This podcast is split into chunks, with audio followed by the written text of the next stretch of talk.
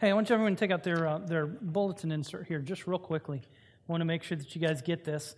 Um, one of the reasons we've packed a lot into next weekend, we've got something uh, Saturday night and Sunday night, not necessarily by our design, but we're going to run with it. Is um, we have families joining us for Vacation Bible School this week. Uh, the Piedmont Pride has offered a North Side night for their doubleheader on Saturday night. You bring a bulletin, you get in for free, and you get a, a voucher for a free hot dog and a drink. So um, one of our little fellas is going to get the opportunity to throw out the first pitch. All the inter inning games are going to be North Side people. So come have fun. That's going to be a blast. And then on Sunday night, we've got our second family fun night for the summer. Anyone ever seen the Minute to Win It games? I think it's on. Is it on Netflix now? Um, with an old Olympic skater, Apolo Anton Ohno. It, that's not how it was back in my day, but uh, it's good. We have some really crazy games. So the great part is they're only a minute. So you, if it's a coordination game or a strength game or a, something gross game, you only have to endure it for 60 seconds, okay? Uh, maybe even less because it's who gets done first. And so that's going to be that's going to be an absolute hoot. So anyone who wins, that volunteers and wins, uh, there's going to be prizes, Chick Fil A gift cards, uh, Baskin Robbins. We've got all kinds of good stuff. So both of these things, in addition to vac- Vacation Bible School, would be great things to bring your friends to. It's going to be a good time, and um, it's going to be a lot of laughs. Uh, I think both nights. So some fun stuff. We are starting a new series here this morning called Superheroes Can't Save You, and there's something interesting that happens every Halloween. Um, and, and I'll give you an illustration. Wonder Woman was created in 1941. Okay, many of you don't know that that is when Wonder Woman made her um, comic book debut, uh, right, uh, kind of smack in the middle of uh, the beginning of the, the World War II era. And yet, you would never see any little girls dress up as Wonder Woman until two years ago when the movie came out. And so fashion always follows kind of culture. And so when, when, when a movie hits, you can tell who the cool it superhero is based upon how the kids dress up when they come to your door. And so every second girl that came to my door uh, this past Halloween seemed to be dressed in a Wonder Woman costume, and now maybe it's a maybe it's Captain Marvel. Donovan, you think that's what it is now? It's Captain Marvel. She's the new uh, female heroine. Um, when you're a kid, it's kind of cute to idolize your heroes. You know, we, we talk about that. We even have a television show called American Idol. It's been around. It's, it's, it's fun to kind of idolize your heroes. And yet, the truth is, when we look to them, there, there's really not a whole lot that's necessarily heroic because the comic book characters are fictions of our imagination. They're not true. I saw a video here this week that, that really is one of those superhero stories. And what makes it a superhero story is that there's really nothing super about it. It's an average Joe. There was a 17 year old high school student, and I think this was in either Taipei or somewhere in Indonesia, who was walking down the street in the middle of a bunch of high rises. And about seven floors up, there's a toddler that has gotten through the bars on the balcony. And uh, he is dangling, holding on. I mean, a toddler doesn't really know what's going on. He just knows he needs to hold on. And uh, he loses his grip. And while there are people away, kind of at a vantage point, watching what's going on, there is no one prepared for what is about to happen. This teenager happens to be walking under the balcony at just the right time. People scream. He looks up, puts his arm out, and he catches the kid.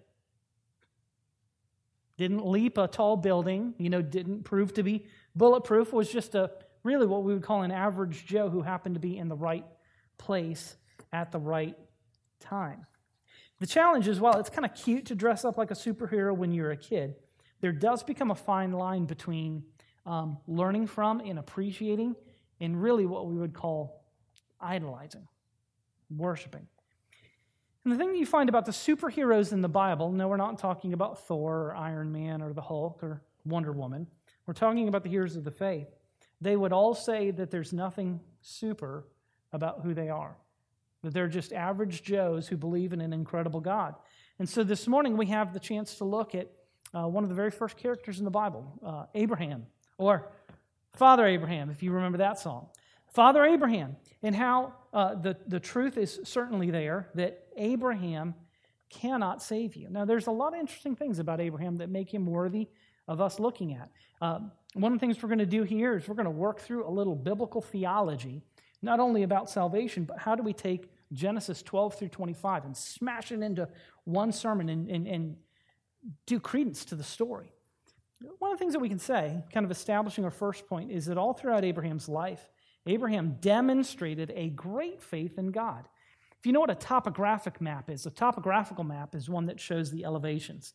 If you have a, um, if you have a globe, it's the area where you feel the ridges because those are mountains or valleys that are carved in. So there's a 3D nature to this. If we could topographically uh, look at um, Abraham's life, almost like an EKG, there would be some Mount Everest moments where he is certainly demonstrating great faith in God. And the first of those really occurs at the beginning of Abraham's story. Abraham's story begins at the end of chapter 11, but in earnest, it begins in Genesis chapter 12 when he is called to go to the promised land of Canaan. So I want you to follow along with me. You'll see the words on the screen. You can follow along in your own copy of the scriptures. Genesis chapter 12, verses 1 through 9. Now the Lord said to Abram, Go from your country and your kindred and your father's house to the land that I will show you. And I will make of you a great nation, and I will bless you and make your name great so that you will be a blessing. I will bless those who bless you, and him who dishonors you I will curse. And in you all the families of the earth shall be blessed. So Abram went, as the Lord had told him, and Lot went with him. Abram was 75 years old when he departed from Haran. And Abram took Sarai, his wife, and Lot, his brother's son, and all their possessions that they had gathered, and the people that they had acquired in Haran, and they set out to go to the land of Canaan. When they came to the land of Canaan, Abram passed through the land to the place at Shechem, to the oak of Moreh. At that time, the Canaanites were in the land. Then the Lord appeared to Abram and said, To your offspring I will give this land. So he built there an altar to the Lord who had appeared to him. From there, he moved to the hill country on the east of Bethel, and he pitched his tent with Bethel on the west and Ai on the east. And there he built an altar to the Lord. And he called upon the name of the Lord. And Abraham journeyed, Abram journeyed on, still going toward the Negeb. In chapter 11, Abram and his father and his brothers moved from Ur of the Chaldeans to Haran, which would be found in modern day Turkey. Uh, evidently, God had been in the process of calling Abram and his family. And so when we get to Genesis chapter 12, Abram is called to finally go on and finish the trip, to not just stop short in Haran, but to make it to uh, Canaan. And so God shows up and he does something really interesting. He says, Hey, uh, Abram, I want us to go on a little adventure. And Abram says, I'm interested. He goes, I want you to pack your bags. and I want to get you everything that you got and I want you to move. Okay, God sounds great, man. This is going to be fun. Where are we going? You just start walking in this general direction and keep walking and keep walking and keep walking, and I'll tell you when to stop. No contract. All right, God, if I do my part of the deal, will you do your part of the deal? No fine print, no map, no GPS. Guys, there's no destination. God doesn't, Abram doesn't know what the land of Canaan is. God says, To the land that I will show you. Now, listen, I'm getting ready to go on vacation a week from Monday. And we planned this vacation last September. Bought the plane tickets, made the hotel reservations, rented the made, made the reservation for the rental vans. And when I, now that I checked to see what everything would cost if I booked it now, I'm really glad that I did it like nine months ago. It's a third of the price. Um, I like to plan because I want to make sure that we can get into congested areas. We want, we want to make sure that we've got a place to stay and we've got a car to get there. And secondly, I'm cheap. And so between those two things, I like to plan in advance. And yet there is nothing that, that, that, that Abram, Abram gets here. And yet we see Abram's faith because you have a parallel here in Genesis chapter 12 with Genesis chapter 1 and 2. All Adam and Eve had to go on was God's word, and they failed to listen. All Abram has is God's word, and he obeys. God says, I want you to go. And we see his faith demonstrated by commensurate action. He doesn't form a committee to talk about going and what it'll be like when we finally get where we're going. He goes, he does it, he acts upon what he says just on the basis of God's word, God is in the process of beginning to create a new people uh, who have the opportunity to obey him. Here's the other thing that's kind of crazy Abram's 75 years old when this happens. He is almost as old as Ed LaRock. And um, almost, almost. And listen, here's the deal. And Abram lived to a ripe old age. I think he was about 100 and, 138 is sticking in my mind for some reason. I don't remember exactly how old he was. But he's 75, okay? By American standards, he is 10 years past retirement age. Okay? At retirement age, you are supposed to kick back and relax and look over what you have accomplished over your life and enjoy what you have earned. And yet, if you pay attention to God's call, God tells him, Go, and he, there's a series. There's and, and, and. I want you to go from your father's house, from your, uh, from your country, from your kindred, from your father's house. Three things linked by uh, this word and. There's a series. I want you to go from your country. I, I, everything, Abram, your country, your kindred, your father's house. Everything that provides you security, everything that provides you identity, I want you to sacrifice all of it. I want you to get rid of everything. Everything that you use to identify. I'm, I'm a Haranian. Don't care. Not anymore. You're a nomad. Uh, I, I, these are my people. Not anymore. You're going to sojourn out. You're going to leave them. Uh, my father's house, not identified by that anymore. And if there is anything that I think that we need to hear, especially because I wonder sometimes whether American Christians are more American or more Christian.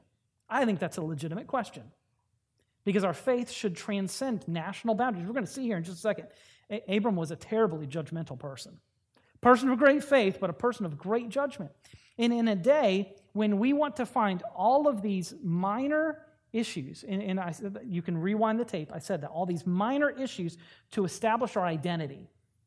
I'm ACC, I'm Big South, I'm I don't like football. I pull for Alabama, you know, whatever your, your poison is. I'm Clemson. I'm USC. I'm a Republican. I'm a Democrat. I'm a sweet tea Southerner. I'm a talk funny Yankee.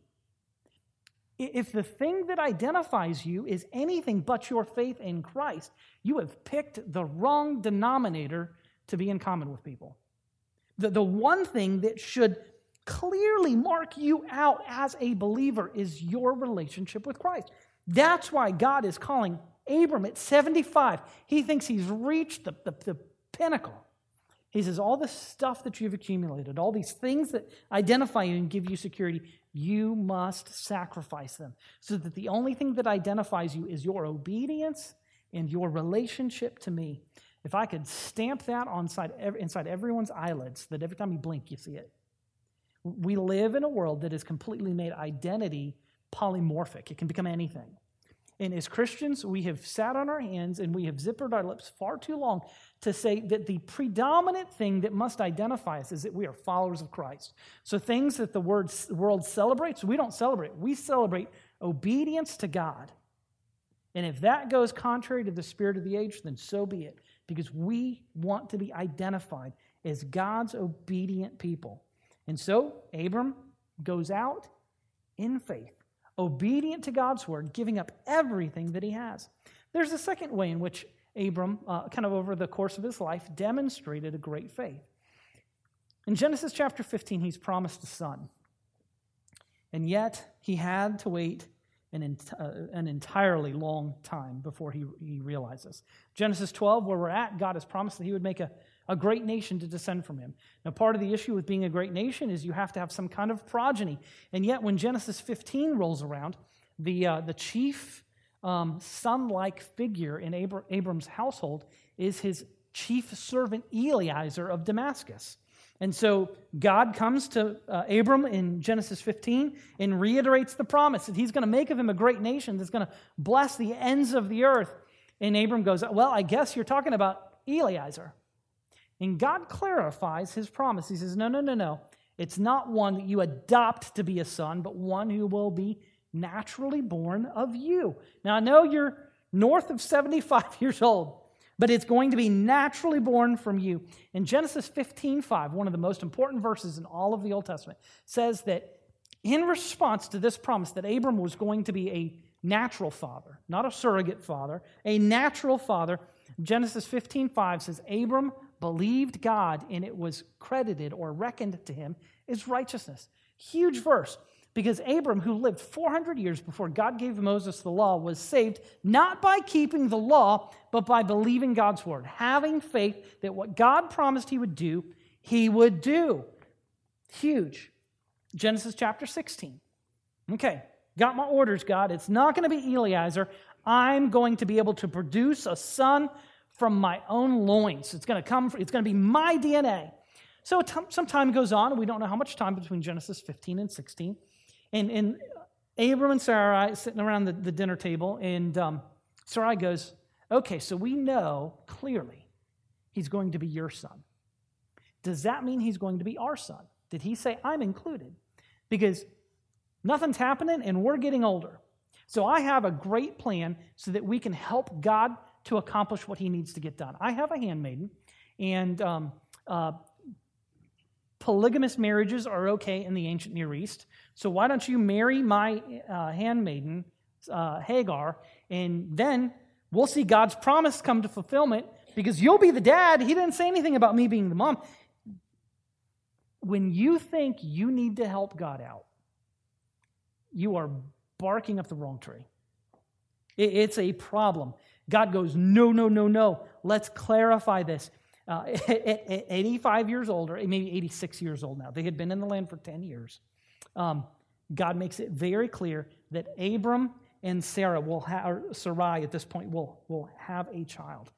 Yet this child is not received until Genesis 21. Abraham is 100 years old before he holds Isaac in his arms, which means in Genesis 12, when he is 75, Genesis 21, he is 100. He had to wait 25 years for the promise to be fulfilled. And yet, Genesis 15, 5, Abram believed God and it was credited to him as righteousness. If you had to wait 25 years for anything, would you do it? Would you do it? Listen, we're the people that are so obnoxiously impatient that we microwave Pop Tarts. Okay? Did you know that there are literal instructions on how to microwave Pop Tarts? Take it out of the wrapper, which some of these instructions, please read them. If you don't know to take it out of the wrapper, that's, that's a problem. Take it out of the wrapper, turn your microwave on for three seconds. After which, when you pull the Pop Tart out of the microwave, if you are foolish enough to bite it, the, the molten insides of that Pop Tart will melt the inside of your mouth. Like, don't do it.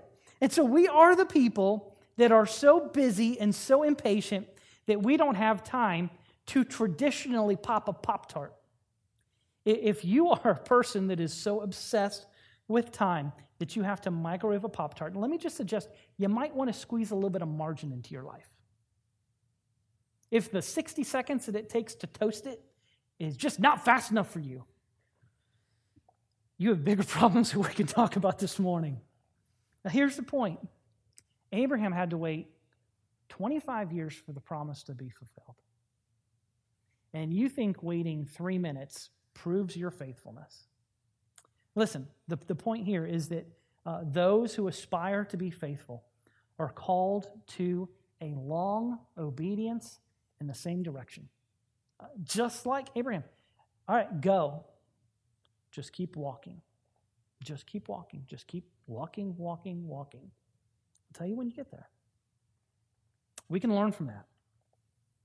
We can have a great faith in God too if we're faithfully obedient a long time in the same direction. Now, despite this, all of these mountain peaks that we've talked about, his, his willing, willingness to go to a place that he has no directions to, his willingness to wait for a son that is promised but delayed, despite this great faith that Abraham uh, has, Abraham lives with a considerable amount of fear. That's a good thing for you to hear. Because I think sometimes we paint these superheroes as these bulletproof identities. And friends, they have clay feet just like you and I. They have chinks in their armor. And there, there are two episodes. We looked at two episodes over Abraham's life that demonstrate his faith, his travel to the land of promise, his, his patience uh, for the promised son. We see two episodes that are eerily similar that show uh, Abram and Abraham's considerable fear that he lived with. And uh, it's, it's strange. You almost go, all right, did, um, did the Holy Spirit repeat himself with these two episodes? In Genesis 12, right after what we just read about, God has been faithful not only to call Abraham, but to, because remember, no moving trucks. You had, you had moving camels. You know, that's how you transported your goods. You packed it up in a box, strapped it on the back of a camel, and hope you balanced it just right. So, you know, I, uh, hung, hung a bag on this side, hung a bag on this side, and let the camel go. Uh, traveling hundreds of miles. I think it was close to 800 miles that they traveled from Haran to the promised land. And um, God was powerful enough to call him. God could be trusted to guide and to provide. And there are years that take place between chapter 12, verses 1 through 9, and chapter 12, verses 10 through 20. So between 12 9 and 12 10, there's years that take place. Now, how do we know this? Verses 6, 7, and 8 that we just read indicated three places that Abram lived once he got to the promised land. Uh, you can see it right there, it's very plain. Uh, verse 6, it says Abram passed through the, the land to the place called Shechem. So he was there in Shechem. And then verse 8, he moved there so that he was east of Bethel and west of Ai. He was there. Verse 9, he continued on to the Negeb. Now, some of you move pretty frequently. Some of you, in the seven years that I've been here, have owned maybe two homes or three homes. Um, but you're, you're at where you're at for at least a couple of years, right? And so, granted, Abram and his retinue are, are, are fairly nomadic, but there's hundreds of them. I mean, Abram, Abram's a very wealthy person. He has all kinds of servants, he has all kinds of flocks. And, and so, not only would it have taken a long time for them to travel, but once you set up base camp, um, you're not doing this for a day or two. There were at least weeks or months, maybe even years, that are recorded in these three or four verses that just kind of casually yeah, he lived in uh, Shechem, and then he moved over by Bethel, and then he continued on to the Negeb. There, there's probably uh, months or years that are represented there. So God has been fully faithful to take care of him, to guide him, to sustain him. And yet, in chapter 12, verse 10, we hear something that God can't fix. Do you know that there's something that God can't fix in the Bible? At least from Abram's perspective. Listen to verses 10 through 20. Now there was a famine in the land.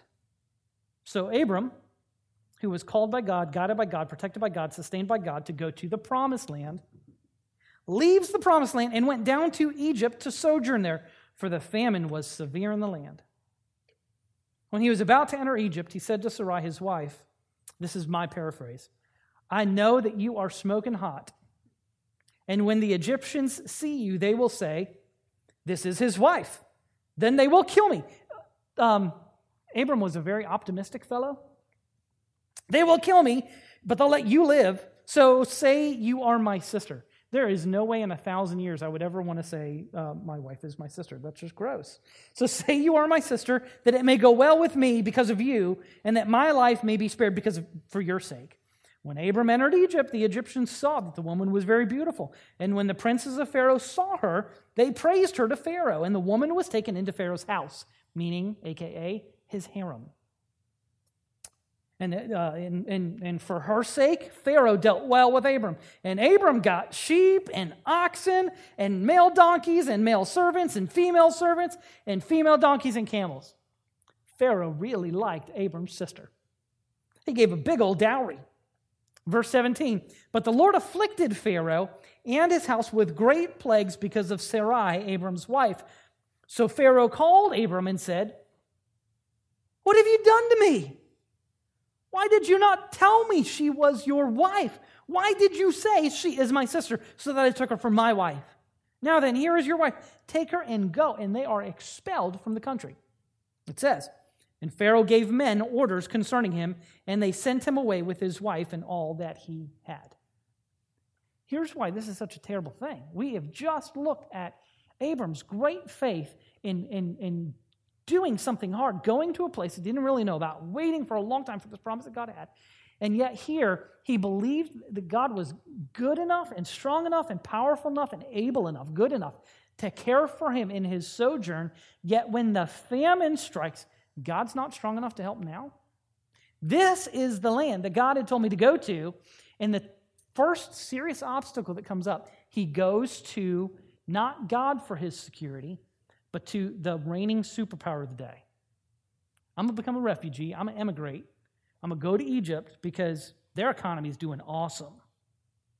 And God, I don't think you can take care of the famine for me while I'm in the promised land. Here's the problem. Not only is he not trusting God to protect him from the famine by remaining in the land that God had given him, Abram doesn't believe that if he goes to Egypt, God is powerful enough to protect his family. So now he has to concoct this sister wife lie. See, it's not a modern innovation, you know, this television show, Sister Wives. I think Abram started the whole thing. He, he, he's the original sister wife kind of person. And so he lies, and in a strange way, this Pharaoh, who is as pagan as it can be, conceived of himself as a god for an Egyptian deity for his people, proves to be more righteous than Abram. And he goes, Why did you not tell me? Go, take your wife, and get out of here. Now, you would think that there would be a lesson that had been learned here. And yet, when we turn to Genesis chapter 20, just a few chapters here later, again, years go by, somewhere between uh, what, 85 and 100. So there's, there's a 15 year gap. We don't know exactly where this falls. And yet, in Genesis chapter 20, Abraham and Sarah relocate to a town called Gerar. And there is a king there uh, named Abimelech. And because Abraham is, again, afraid for his life, he does something that we're about to find out they did everywhere they went. So the point here is this, this is not just two episodes in Abram's life. All right, Genesis 12, almost as soon as they get to Canaan, he runs to Egypt and he lies about Sarah being his wife. Genesis 20, many years later, uh, these are not just bookends you're going to find that not only the bookends, but all the books in between are perpetuated by this sister wife lie. So Genesis chapter 20, we'll begin in verse, uh, we'll begin in verse 3. Uh, they get to Gerar, and Abram lies about Sarah again. No, she's not my wife. She's my sister. Verse 3 But God came to Abimelech in a dream by night and said to him, Behold, I love this. You are a dead man because of the woman you have taken, for she is a man's wife. This is probably more along the lines of what Abraham should have said in the first place. It's what Adam should have done with Eve, and yet he not only does he let a snake close to her, it's a talking snake. All the more reason for it to die immediately. Uh, Adam does not protect his wife. Abraham hides behind his wife's skirt. And yet God's the only one that speaks truth. Abimelech you're a dead man because of the woman you have taken. Now, Abimelech had not approached her, which means he had included her into his harem, but there had been no consummation of the marriage. And so Abimelech had not approached her, and he said, Lord, will you kill an innocent people? Did he did not himself say to me, She is my sister? And she herself said, He is my brother. In the integrity of my heart and the innocence of my hands, I have done this. Then God said to him in the dream, Yes, I know that you have done this in the integrity of your heart and it was I who kept you from sinning against me. Therefore, I did not let you touch her. Now then, return the man's wife, for he is a prophet, uh, so that he will pray for you, and you shall live. But if you do not return her, know that you shall surely die, you and all who are yours. So the next morning, he has one heck of a dream. God speaks to him through this dream. The next morning, he gets up, he calls all of his court officials. He goes, Guys, let me tell you what's going on. I had a dream that revealed some truth to me that I did not know this woman that I, the, the, most recent addition to the harem, yeah, the smoking hot one um, from down south, uh, she's married. And the reason we're experiencing all these problems that we'll find out about here in just a second is because of her. So we're gonna we're gonna return her. He comes clean. He's like, guys, listen, I did this, but I did not know what was going on, and there's nothing that has happened between us. So verse 9, it says Abimelech called Abraham and said to him, What have you done to us? Abraham became the cause of a curse that got placed on uh, not just Abimelech, but many people because of his lie. You think when you tell an untruth that it's just expedient, it's you getting out of a situation, and you never realize the damage you do to others. It may not even be the intended target. It, it could be a whole secondary list of people that are aff- uh, afflicted here. So Abimelech called Abraham and said, What have you done to us? And how have I sinned against you that you have brought on me and my kingdom a great sin. You, you have done to me things that ought not to have been done.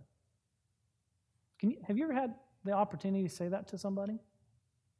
You have done to me something that just shouldn't have been done. That's a terrible thing. And so the king is genuinely, here's a big word, flabbergasted. Abimelech said to Abraham, What did you see to cause you to do this thing? Verse 11, Abraham said, Listen to this. Get, get a load of this.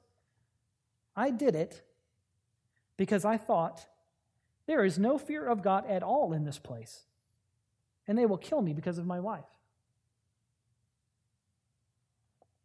He jumps to the worst possible conclusion about people who don't look like him.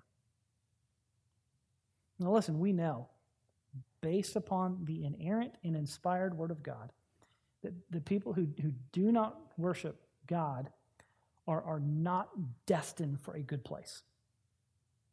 Uh, everything about them is, is infected. Maybe that's a good word. Uh, their mind, their heart, their emotions, their will, their desires, everything is infected by sin, and they don't even know it because the Bible says that they are blinded to sin. They, they don't know it. You can't know what you don't know. That to believe in the doctrine of total depravity, to believe that in our total person, all of us is fallen. There's not any part of us that's fully redeemed. Every part of who we are is broken. Total depravity is not complete depravity. Not everyone is as bad as they can be. Think about you at your worst like that every day. That's complete depravity. That's what Abraham believed about these people. He said there's absolutely no fear of God. And yet, here's what's strange this pagan king is correcting the prophet Abraham on what is right. Abraham is the source of sin and curse for the king and his people. And he says, I did it because y'all going to hell. I just don't care. Just don't care. Didn't think there's any fear of God.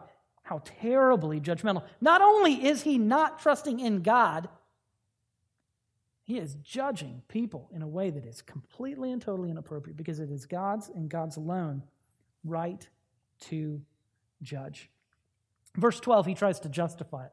You got to love it. You can tell he's a dude because he's trying to, he, he, he just lied and he got caught in the lie. He's called before the king to testify and he has an excuse. Oh, you know what? My lie was justified.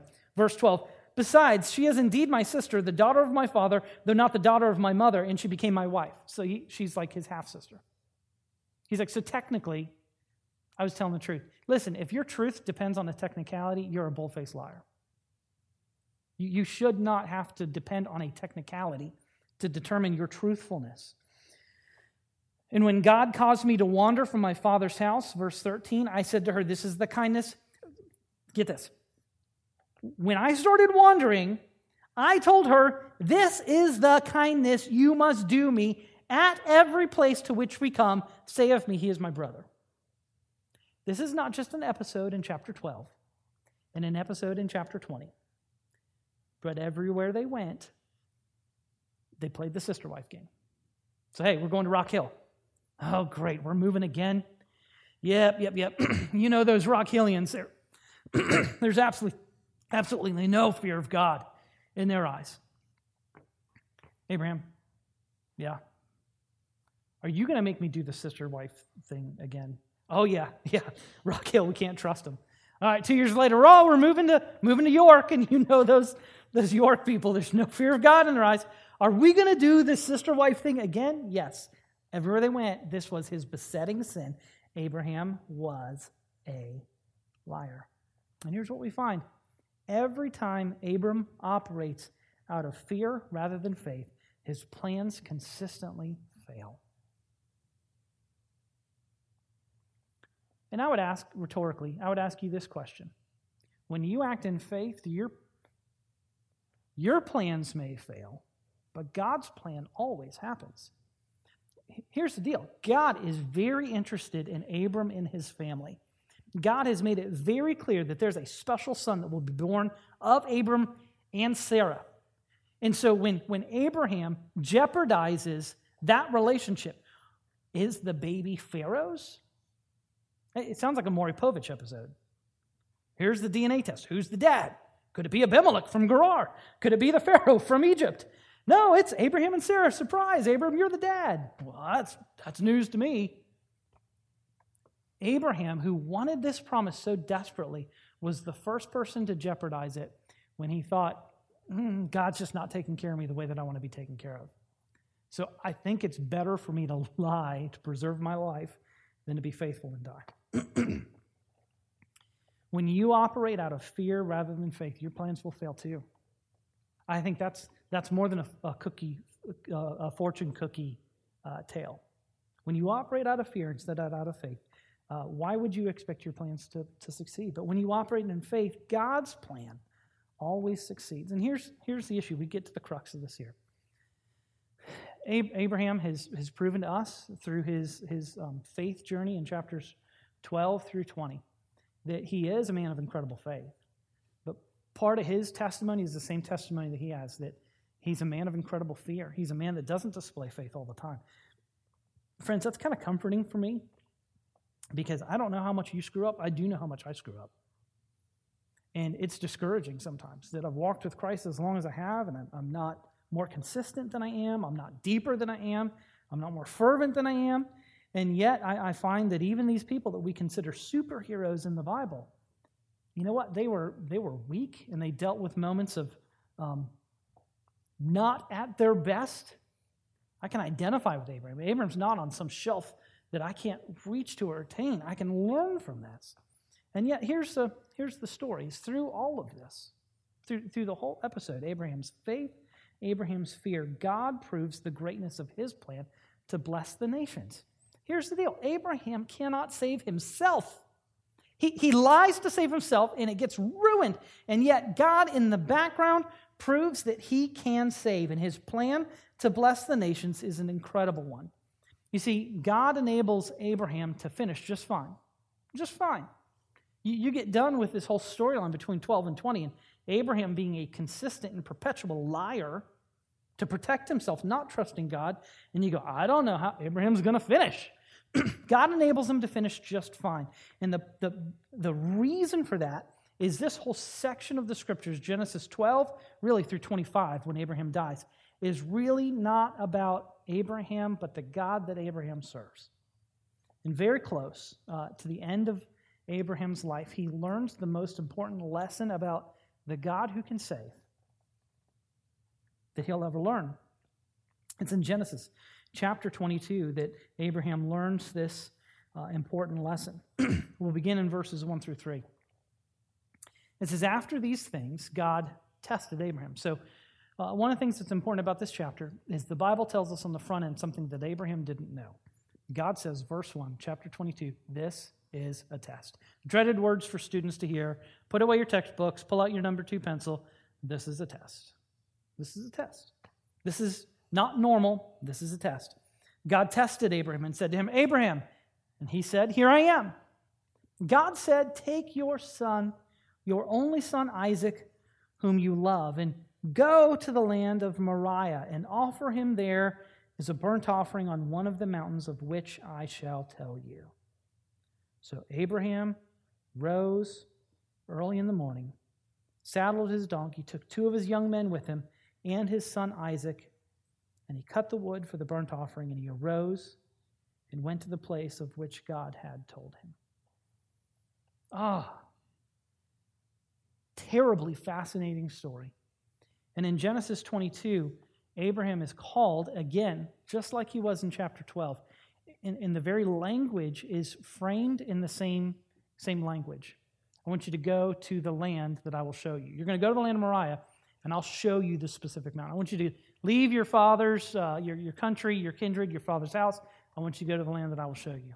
And yet again, Abraham surprises us. He obeys immediately. He wakes up the next morning, he gets up, he makes preparation to go. And yet there's a huge contrast, similar sacrifice, but huge contrast between what he had to sacrifice in chapter 12 and what he has to sacrifice in chapter 22. In chapter 12, when he's called to leave his country, his kindred, and his father's house, he is called to sacrifice his past. Everything that brought him identity, everything that brought him security, I need you to sacrifice that. In 22, Abraham has sacrificed his entire past for this promise. And God here is asking him to sacrifice his future. Wait, God. Which boy do you mean? You mean Ishmael, right? I can, I can part with Ishmael. No, Isaac, son of promise?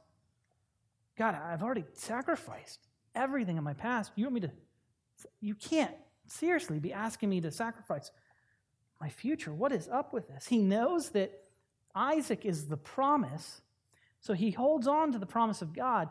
And it, here he has a very clear command as part of this test sacrifice him. So, how do I take a God that I know to be true to his promise, yet who has commanded me to do something that is in complete distinction with what he has revealed about himself? And so, Abraham has to deal with an apparent contradiction. He goes, If I obey the command, now the promise is invalid because the child of promise is gone. And so, how do I deal with this God that has always been there, has been consistently true, has rescued me out of my own foibles and faults, and yet he, he's telling me to sacrifice the promise? And the only possible, possible solution that Abraham had to this whole conundrum was that he needed to both believe the promise and the command, and that God would be able to raise from the dead the son of promise that he was commanded to sacrifice. And this is, by the way, not conjecture. This is not preacher speak for saying Abraham got, got to have his cake and eat it too. No, no, no. Hebrews chapter 11, verses 17 through 19 says this explicitly. The writer of Hebrews is, uh, by the mind of the Spirit, able to determine what Abraham was thinking. And here's what it says Hebrews chapter 11, 17 through 19. By faith, Abraham, when he was, there's that word again, tested, offered up Isaac. And he had received the promises, uh, was in, he who had received the promises was in the act of offering up his only son, of whom it was said, Through Isaac shall your offspring be named. He considered that God was able even to raise him from the dead, from which, figuratively speaking, he did receive him back. So, pun intended, armed with this knowledge that God had the power to, to both issue the command and be faithful to the promise, Abraham raises the knife, as the scriptures say, to slaughter his son. Chapter 22, verses, oh, where are we at? 10. 10 through 14. So Abraham reached out his hand and took the knife to slaughter his son. But the angel of the Lord called to him from heaven and said, Abraham, Abraham. And he said, Here I am. He said, Do not lay your hand on the boy or do anything to him, for now I know that you fear God, seeing you have not withheld your son, your only son, from me. And Abraham lifted up his eyes, and he looked, and behold, behind him was a ram caught in a thicket by his horns. And Abraham went and took the ram and offered it up as a burnt offering instead of his son. So Abraham called the name of that place, The Lord will provide, as it is said to this day, On the mount of the Lord it shall be provided. Here's the key Abraham begins to understand something about God's incredible nature, God's truthfulness to himself, and his promise of a future substitution. You see, Abraham really, when all of the facts are, are played out, Abraham was not required to make the sacrifice on the altar. The big sacrifice for Abraham was in his heart. And once in his heart, he had reconciled the command and the promise of God, and God is able to still be faithful to his promise, even though he's asking me to do this terrible thing. Abraham was then not required to sacrifice. Instead, a substitute was provided this ram that was caught by its horns. And it even says explicitly that Abraham offered that up as a burnt offering instead of his son. He trusted God's character through this. And yet, we find this interesting phrase that the Lord will provide, and then a uh, scripture reference in verse 14 that says, As it is said to this day, on the mount of the Lord it shall be provided. Interesting historical now. We don't know what mountain Abraham is, Abraham is on, but we have a guess. He was told to go to a mountain in the land of Moriah. So we can, this is hypotheses, we can assume that he is actually on Mount Moriah. Now, that's hugely significant because in Chronicles, we're told that Solomon built his temple on Mount Moriah. That was where Ornan had his threshing floor that David bought. David made all the preparations for the temple in the place where the lambs would be sacrificed for the Passover was on Mount Moriah, the mount where the Lord has provided. The city of Jerusalem, where here the resurrection was stayed, held off. Abraham, don't do anything to the boy. But there would be a resurrection that would happen later. And in, in, in painful detail, uh, almost ironically similar to the story that Abraham faces. It is a beloved son, an only son, a preciously loved son that God would provide, not a ram, but a lamb as the ultimate substitute, his son, Jesus Christ, who would bear as our substitute the punishment that a rebellious and lost mankind deserved. Abraham was merely asked to sacrifice his son. God actually did. There was no voice from heaven to stop the killing stroke, yet it was God's good plan to crush him for our iniquities. And yet, in a way that uh, changed the Lord's Day from a Sabbath on Saturday to a Lord's Day on Sunday, it was God's plan to raise him again, bringing life to all who would turn from their sins and believe in him. You see, the entire Abraham story is not about Abraham and it's not about Isaac, it's about God. And as we look at these character studies, man, you know, if we look at a character study of your life, do you want to be consistent? Sure, you do. Are you? Heck no. You don't have a good reputation? Sure, you do. It's going to drive you crazy if you don't have a good reputation. But you know what? At the end of the day, what matters most is not your consistency and not your reputation, but whether you have trusted Christ as God's provision for your sin. It's the story of Abraham. Abraham cannot save. And at Genesis 22, he gets an appetizer of what the God who can save would do, not only for Isaac, but for all who believe and place their faith in Jesus' Son, who died as a sin offering for the world. Would you pray with me, please? Father, I pray today that you help us to understand that um, we sometimes have a very prideful disposition that is more concerned about how we look than who we are. And I pray today, as we have painted Abraham in the plainest brushstrokes possible, yes, he was a man of great faith, but like us, he was not always consistent. He acted in ways that were completely inappropriate for someone who was a follower of God. And yet, God, you redeemed him, and you allowed the story of uh, the near sacrifice of his son to be a precursor, a foreshadowing of the incredible work that you would do for us.